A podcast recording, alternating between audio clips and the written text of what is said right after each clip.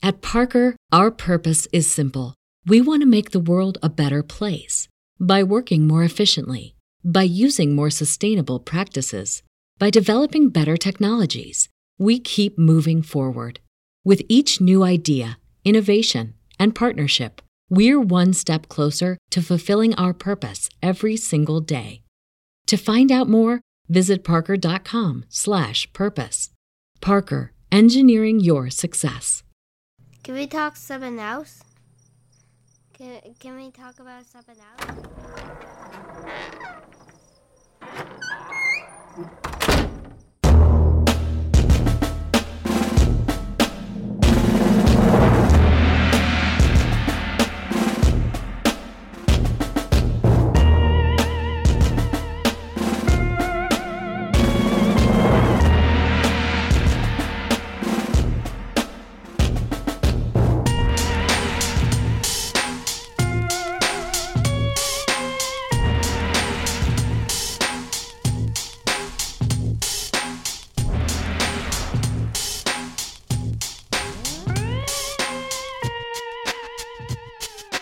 Hello,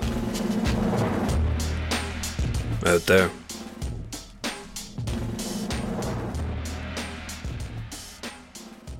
We don't know who we're dealing with, ever. And if there's someone in your life, even on the same bus route, jogging trail, or office floor that's harboring ill intentions towards you, it will be too late by the time you realize it. And that's really unfair. It's a terrible truth that if we ever attract a killer, they most certainly have the upper hand. They get to plot and plan their approach, their attack, their escape. Far too often a victim fades away with the passage of time while their murderer gains relief, then the confidence to strike again. But every once in a while, more often than they get credit for, really, the investigators get it right. Like really right. And though the accused will have their say, appeal the decision, write books and receive fan mail, perhaps learn a trade, get married, change their name, at least sometimes, the victim doesn't fade away. They instead maybe move on, somewhat satisfied. Welcome to Dark Topic. I'm your host, Jack Luna. This is a true crime happening. The fishy alibi of Kevin Dowling.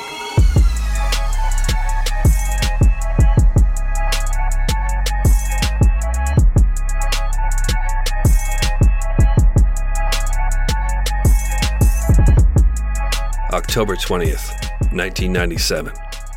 1 week before Halloween.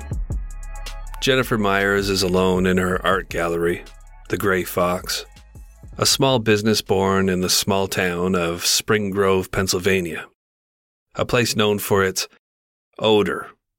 The paper mill burps sulfur here, permeating the town with the smell of Satan. It's a place known for its quaintness, its safety in numbers. Small numbers, population 2,000, but safety isn't guaranteed ever, anywhere. And the 44-year-old version of Jennifer Myers would undoubtedly agree with that. Life had been good. She had two girls, a grandchild, still married to her high school sweetheart, and now with the Gray Fox Art Gallery's inception, Jennifer had been living her dream until the nightmare began. She must have felt uneasy working alone after what had happened. Back in August of '96, she'd been alone, just like this, framing prints, playing solitaire, when a man wearing sunglasses entered her shop, walked around a little bit to be sure the place was empty, then locked the door, and forced himself onto the wife, the mother, shoving a gun in her face while roughly molesting her. Jennifer was justifiably terrified. The apish man was rude, forceful, and it had crossed her mind that he may kill her once he was done doing what he wanted. After a few frozen moments being groped like an inanimate object, the man ordered that they go upstairs, where it would be less likely a passerby would see them. From there, it's all a blur. Jennifer knows she is soon upstairs, on the floor face down, being tied up with white nylon rope. Her clothes, they're being ripped at. He's going to rape her. Then he'll shoot her in the back of the head. A truck pulls up out back, its brakes squeaking. The sound might as well have been angels' wings, flapping, descending from heaven. The man asks if someone's here. Jennifer can't believe it, but yes. Yeah, she had a delivery this afternoon. It's the delivery man. He brings supplies. He comes right on in through the back. The man is gone. Downstairs, emptying the till and stumbling at the front door, just as the gallery's delivery is pushed in through the rear entrance. Jennifer had identified Kevin Brian Dowling as the man who had attempted to rape her after spotting him working at a Sheetz convenience store about 4 months after the attack. Kevin, a stocky 39-year-old manager in training who'd claimed to be some kind of security officer on the side, had served his victim at the till, then watched as recognition and fear exploded in a gust of energy from Jennifer. Kevin had tried to remain calm, casually continuing his shift, until the inevitable police cruiser arrived, bouncing into the Sheetz parking lot after cutting its lights. The writing was on the wall, but Kevin had chosen not to read it. Instead, he retreated into his constantly shifting world of denial. Kevin Dowling, even though there was no doubt he'd been the perpetrator, denied, like a stubborn child. Upon searching his vehicle, investigators had discovered rope that matched what had been left tied around Jennifer's wrists, a style of sunglasses that matched Jennifer's description of the would-be rapist's disguise, a newspaper folded up to an article covering the disgusting robbery, and a gun under the driver's seat.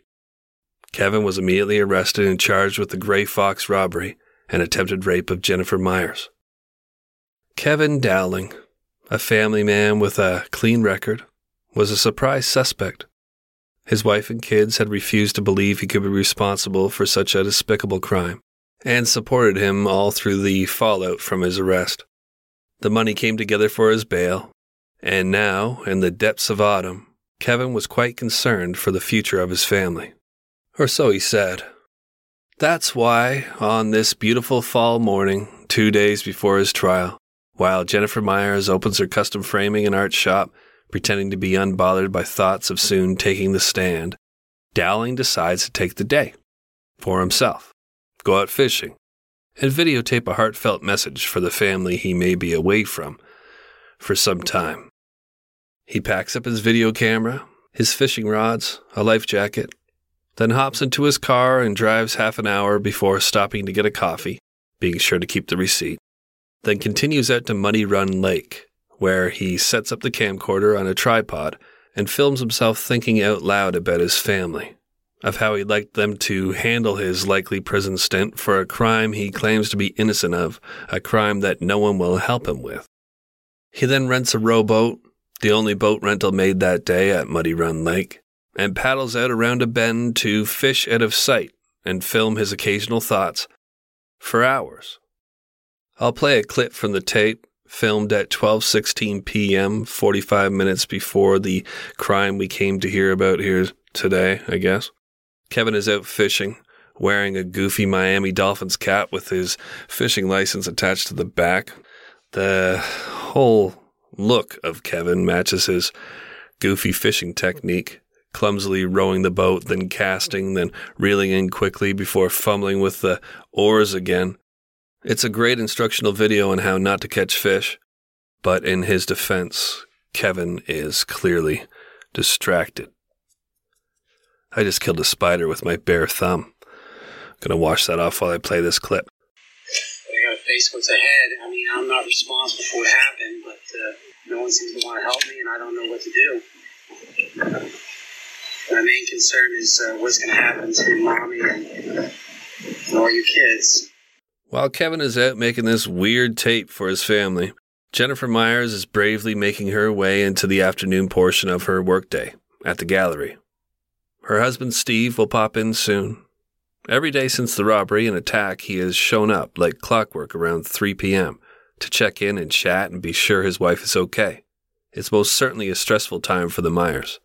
It's likely an incredibly difficult thing to know, if she does know, that her attacker is out there, free on bail. She must have some concern that Dowling could attempt to harm her again, silence her before the trial. It must have crossed her mind. Again, if she is in fact aware that Dowling is free and living nearby, rambling about how much he's going to miss his family while spending one of his last days away from them. The bell jingles at the door of Jennifer's shop. She looks up from her game of solitaire in anticipation of seeing a customer, or maybe even her husband, Stephen, come early. It's 1 o'clock. We know this because outside in the strip mall parking lot, 1 p.m. is when the popping noises happen. A sound like 3 gunshots that stops surrounding shoppers dead. The world outside of the Gray Fox gallery froze for a moment, then sprang back to life in a flash of black and blue when a man came flying out from an alcove, a witch's wig bouncing on his head, blue flannel shirt floating up behind him like a cape, faded jeans flashing in the afternoon sun, as if on fire, until he slid into a light blue K-car and peeled out, nearly hitting a pedestrian, while exiting the parking lot. There had been plenty of witnesses to the escape, but only one to the murder. Jennifer had likely known whoever had killed her, or at the very least reasoned why someone had been sent to. This was a hit.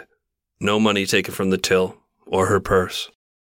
She'd had time to think about the possibility of this happening. Had time before she died, and it may have crossed her mind after having been rushed and shot in the left shoulder, then the chest, causing her to crumple out of her chair to the floor, that she'd known that this could happen, that she should have stayed home. Laying on the floor, bleeding from her 2 gunshot wounds, she looked into the eyes of her killer as he stood over her. Jennifer Myers, the mother, the wife, the entrepreneur with a bright past and brighter future, despite her likely pleas for mercy, was then executed by a shot from a .357 or a .38 that went through her left eye and shut her shining world off. The shots may have frozen the lot for a moment, but nobody bothered to figure out where they'd come from. It would be 2 hours before anyone else entered the Gray Fox Gallery. Business was slow, except the business of being robbed, raped, and or murdered, apparently. At 3 p.m., Jennifer's husband, Stephen Myers, showed up as always and found his wife dead on the floor. He immediately called 911. You're carrying 911? My wife's been shot. Your wife's been shot? Yeah, at Gray Fox Gallery in Spring Grove. Hurry. Okay, sir, listen to me. You know who shot her? No, I don't. Okay, where out on her body is she shot at? In the face. Okay, is she breathing? Sir, is she breathing? No. Rosetta Stone, everybody. You know, for a long time, I've been wanting to go to Japan, but the thing holding me back is that I'm intimidated by the language. And that's why I've been going pretty hard at the Rosetta Stone service. I want to be able to take my girl to Japan, a place that she's always wanted to go, and suddenly just start speaking fluent Japanese at the restaurant. That's my goal. Rosetta Stone is the most trusted language learning program available on a desktop or as an app, and it truly immerses you in the language you want to learn. It's been a trusted expert for 30 years with millions of users, 25 languages offered. It's fast language acquisition. Rosetta Stone immerses you in a bunch of ways. There's an intuitive process where you pick up the language naturally, first with words and phrases, then sentences. They have the speech recognition feature, built-in true accent, gives you feedback on your pronunciation. It's like having a personal trainer for your accent. It's convenient, and it's an amazing value, especially with this offer here. Don't put off learning that language. There's no better time than right now to get started. For a very limited time, Dark Topic listeners can get Rosetta Stone's lifetime membership for 50% off. Visit rosettastone.com/today. That's 50% off unlimited access to 25 language courses for the rest of your life. Redeem your 50% off at rosettastone.com/today today. At Parker, our purpose is simple. We want to make the world a better place by working more efficiently, by using more sustainable practices, by developing better technologies. We keep moving forward. With each new idea, innovation, and partnership, we're one step closer to fulfilling our purpose every single day. To find out more, visit parker.com/purpose. Parker, engineering your success. When help arrived, Stephen was a wreck. He answered a few questions, then seemed to have a breakdown, that paramedics deemed serious enough for him to need a shot and to be taken to the hospital to be observed. The first bullet, the one that had been shot into Jennifer's left shoulder, grazed her. It was dug up from a wall and examined. Soon it was determined to have come from a .357 or a .38 revolver. Stephen Myers was the owner of such a weapon, and as a result, became a suspect. But investigators were lukewarm on the idea Stephen may have killed his wife, and was perhaps using the upcoming trial as a way to pin the crime on the natural prime suspect, disgraced store clerk Kevin Dowling. Kevin, who was out fishing about 45 minutes away when this happened, and had the receipts from the trip, as well as a videotape to prove it. His alibi appeared to be airtight, Kevin Dowling's. Super convenient and weird, but what more would you expect from a super weird convenience store manager? They are, after all, meticulous types. In my experience, bunch of sociopaths. Obsessed with inventory and their bonuses. The widow, Stephen Myers, meanwhile, was being grilled. His .357 had been confiscated and was being treated as the possible murder weapon. His life had fallen apart and now was being rummaged through. Detectives were looking for any benefit to Steve in his wife's death, any recent life insurance taken out, any mistresses or infidelity in his past. Perhaps Steve had become tired of being with the same girl since high school. Maybe he couldn't cope with the fact his wife had recently been sexually assaulted. Did that bother you, Steve? Did it ruin the hold you'd had over Jennifer's life to that point? You being the only man? Her brothers and sisters say you're quite controlling. Did you lose control, Steve? No, it was nothing like that. And Stephen was taken off the grill when ballistics testing proved his gun was not the one that fired the bullets that killed his wife. Kevin Dowling's wife seems genuinely shocked when investigators show up at her door with news that Jennifer Myers, her husband's accuser, has been killed. The first words out of her bitter mouth are, quote, "Well, Kevin certainly didn't do it. Didn't do any of it." She invites the officers inside to watch the videotape Kevin had made the day previous, on October 20th, 1997, the date boldly printed on the side of the cassette. It is quite the alibi. The officers watch the odd tape, dumbfounded when they see the time in which the murder occurred is on the counter in the corner of the screen at one point. They request to take the tape with them, as well as a blue flannel shirt and Miami Dolphins hat that are draped over a chair. It's what Kevin, who is out at the moment or maybe hiding in the house, was wearing in the video. Kevin's indignant wife agrees. Take whatever you like. He didn't do it. As the officers exit the home, one feels a tug on his sleeve. He turns to face the large, angry face of Mrs. Dowling, who whispers so the children won't hear, quote, "But if you do find out he did, I'll be the first to testify against him." All right, to use one of my least favorite phrases, let's cut the shit. Kevin Dowling did it. But how? Well, when the tape is studied further, it's found to be full of all kinds of queer information. First, the date and time on this brand of camcorder was found to easily be manipulated. Second, Kevin isn't really fishing. He's pretending to fish, casting then immediately reeling in, checking his watch incessantly. It's completely unnatural the way he's behaving on this alleged fishing trip. Third, when an expert on light, shadow, astronomy is brought in, he gathers a team to recreate Dowling's location on the lake at the time the camcorder's timestamp claims, and finds that the shadows are all wrong, that Kevin is not on the lake at the time of the murder, as the tape suggests. Fourth, gunshot residue was found on Kevin's blue flannel shirt, a shirt that witnesses say the gunman from The Gray Fox had been wearing a style of. Fifth, within a collage of photos on the wall of the Dowling family home, investigators notice a photo where his daughter is wearing a black witch's wig. When this daughter, a daughter who Kevin will later discredit any testimony in court from, saying she's got mental problems, is asked about the wig, she says her dad borrowed it. Anyways, Kevin did it. He rowed the boat to shore out behind an island, then ran through the woods all the way back to his car. The boat rental people witnessed this. Like, what the hell is this guy doing?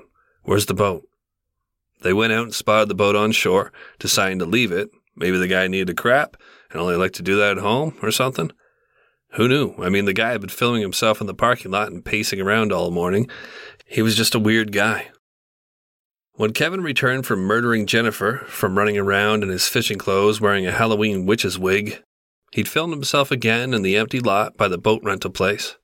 Then, as the rental people watched, he ran back into the woods with his camcorder to pretend to fish again. When faced with this damning evidence, Kevin Dowling admitted to tampering with the time on the camcorder. But he hadn't done it so he could go kill the woman who was testifying against him in a robbery and rape case in a couple of days. No, he'd done it to fool his wife.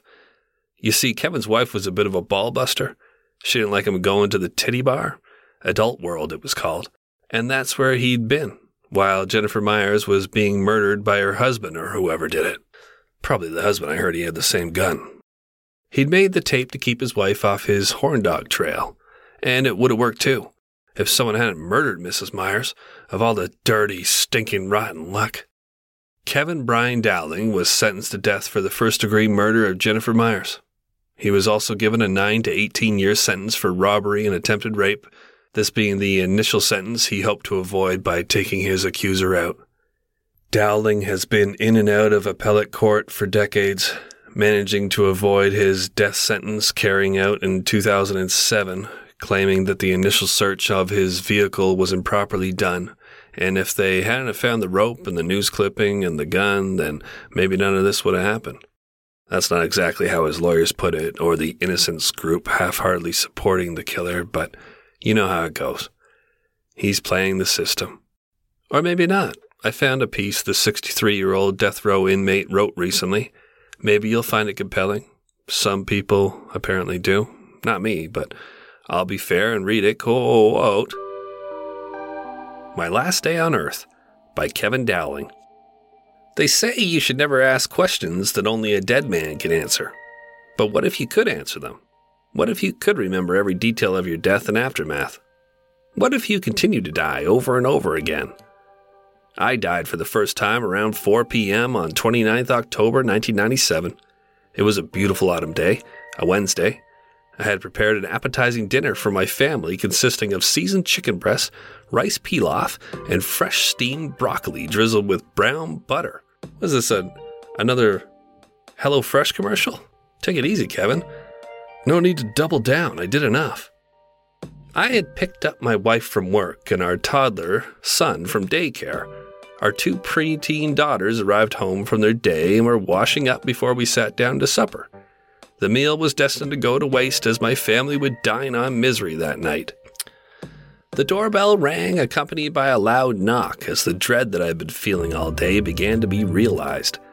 When I opened the door, I was met by several police officers. One asked that I step outside as he placed me in handcuffs and arrested me for murder. My toddler's son ran after me, only to be stopped by the outer glass door. Pressed against it, he wailed as his arms reached out for my embrace.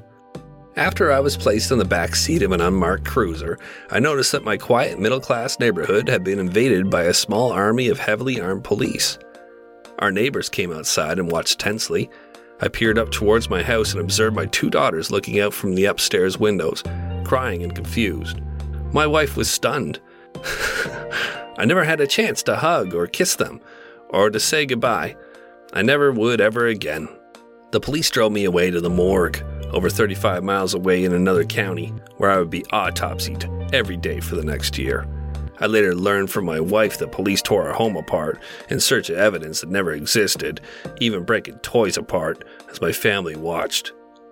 I had been a respected manager and investigator for 20 years for private security, restaurant, and retail companies. I had no criminal record. I was loved and respected by family, friends, and employers. Even before the police realized they had made a mistake, they targeted the fragile state of my family and exploited their trauma. There was no turning back. As documented in their own reports and in letters from my wife, they aggressively initiated the process of turning my family against me with known lies. I would die thousands of times since that fall day in 97, even after the final two autopsies they called trials in 98. They dissected me as I watched in their kangaroo court, removing my organs one at a time. They saved my heart for last. With demonic precision, they sliced it into pieces. I observed now from my corpse as I asked questions that only a dead man can answer. The manner of my death was homicide. The official cause of my demise was multiple rounds of perjury. No one has been charged. The case remains open. Kevin Brian Dowling. Fuck, at least three flies coming from. Now, you may hate that I read that, but I think it's important to hear what a psychopath or a sociopath, I don't know, just a piece of shit sounds like. How a manipulator, a stone-cold killer presents himself, lies to himself and everybody else. His family no longer supports him. Dowling is alone. And despite his continued attempts to convince anyone, everyone, himself even, that he didn't do this, his attempts to drag her family through the process of fearing he may somehow be released one day or at least manage to avoid his punishment by keeping this case alive, despite all this pain-in-the-ass shit that happens with incredibly selfish perpetrators like Kevin Dowling, the wig is off, and everyone can plainly see what's underneath. Kevin Dowling, exposed completely by the sun and the shadows, rotting like a fish in prison, his smell still wafting through Spring Grove, overpowering the paper mill, turning noses every time his name is spoken.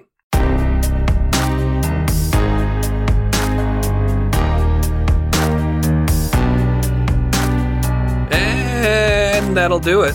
I've been pushing myself to get Dark Topic back on its feet. This is Season 3. If you're missing consistent episodes, I do release 2 exclusive Dark Topics on Tier 13 of 1159 Media Patreon each month. We have a lot going on over on Patreon between myself, the operator of 911 Calls Podcast, and Kent Chungus of True Crime Kent. Shows I contribute to as well, but as far as Dark Topic goes, I'm ramping back up again. Expect at least 2 eps a month, along with a monthly, less formal offering. Am I developing a lisp? Great. It's over. Maybe you'll like that. Nope, there's nothing wrong with having a lisp. I'm calling these monthly episodes that I'm going to pair up with as many Dark Topics as I could do publicly going forward with this Season 3. I'm calling Waking Up with Jack Luna. I get up in the morning once a month, talk about my continuing sobriety battles in a segment called Sobering Thoughts. Then a little read of an ancient newspaper article to get the day going. I don't want to read any of the current stuff because it's stupid, but old news, I'm going to read some old news. And finally, I'll finish each episode with a reaction to a listener voicemail that I'll play on the show and react to and answer or just whatever, talk about.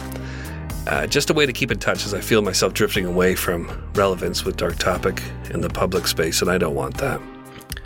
There's a link in the show notes to our contact page where you can record a question or comment that I may or may not play, depending if it's not overtly sexually perverse enough. That's JK, I'm joking right there. But that might be fun too, just to respond to like a really nasty, heavy breed. Don't do that, please. The recording option through this link will say it's for 911 Calls Podcast, but you can make one for Dark Topic in there as well. I hope you're all well. I'm pretty good, and I look forward to spending more time with you in Season 3 of the forever sketchy Dark Topic Podcast. Eyes cocked, doors locked, stay paranoid. Thank you so much. Talk at you real soon. Bye-bye now. No. Oh, yeah. Okay. For sure. Thank you. Take care. All right. You betcha. Okay, bye.